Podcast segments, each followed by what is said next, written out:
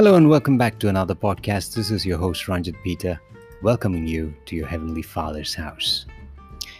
It was an interesting topic that we talked about in the last podcast about light and how Jesus is our light or our Urim.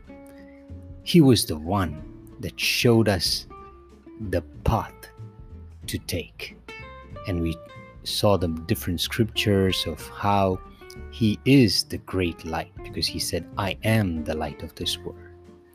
But in this podcast, we're going to focus on you and I being his light because he himself said in Matthew 5:14, "You are the light of the world. A city that is set on a hill cannot be hidden." And you could read it the same thing in Ephesians chapter 5 as well, where Apostle Paul says, We are his children of light. We are light unto him. Why? Because he is the Urim. He is the stone that the high priest carried in the chest. Why? Because he is now become our high priest according to the order of Melchizedek. If you read Hebrews 4:14 and Hebrews 5:6, it clearly says that Jesus is our high priest. Reading from Hebrews 4:14, seeing then that we have a great high priest who has passed through the heavens, Jesus, the Son of God, let us hold fast our confession. That's the amazing part of how we see Jesus as our light and how Jesus says to you and me that you are his light. In Isaiah 61, it says, Arise, shine, for your light has come, and the glory of the Lord is risen upon you. Isn't it amazing? We are the light of this world today. Jesus reflects his light upon us, and we become his light. Hebrews chapter 12, verse 22 to 24 reads like this But you have come to Mount Zion and to the city of the living God. We have come to Mount Zion, as we read in Matthew 5:14, a city that is set on a hill cannot be hid, hidden. And who is that hill? Jesus is that hill. And what is that hill? The Mount Zion. But you have come to Mount Zion and to the city of the living God, the heavenly Jerusalem, to an innumerable company of angels. Isn't it amazing? We are surrounded by angels. The angel of the Lord encampeth around them for those who fear him. And today we have an innumerable company of angels watching over us, protecting us because of his word in me, because of His word in you, because we are the light of this world. And to the great general assembly and the church of the firstborn who are registered in heaven, to God the judge of all, to the spirits of just men made perfect, to Jesus, this is the perfect verse, to Jesus, the mediator of the new covenant. That sets it all for me. Jesus, the mediator of the new covenant.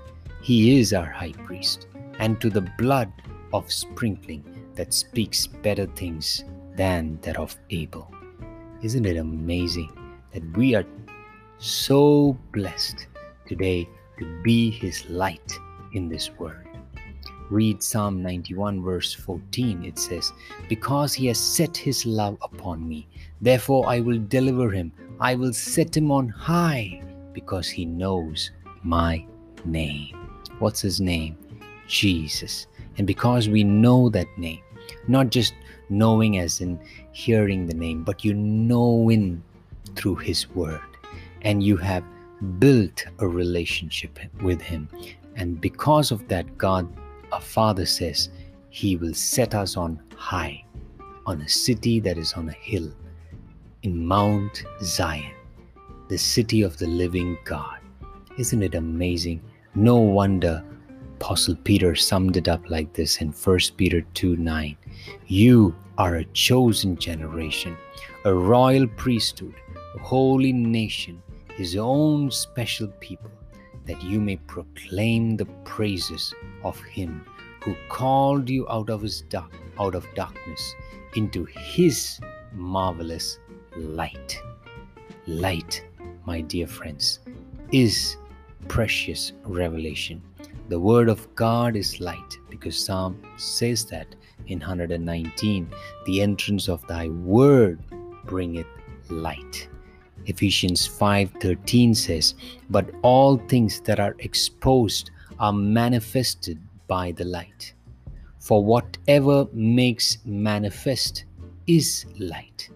Everything is caused by light. No wonder it says, All things were created for him. Why? Because he is the light. And remember the principle light travels faster than sound. So, the word of God in you causes your mouth to speak. And that's why Psalm 97 11 says, Light is sown for the righteous, and gladness for the upright in heart. Jesus is the greater light, the Urim that we are built upon. He is sown into our hearts, and we are built on Him. That's why Matthew chapter 16, verse 18 says, Jesus said to Peter, And I also say to you that you are Peter, on this rock. Who is the rock? Jesus, the rock of our salvation. On him, he said, I will build my church, and the gates of hell shall not prevail against it. What a promise we have.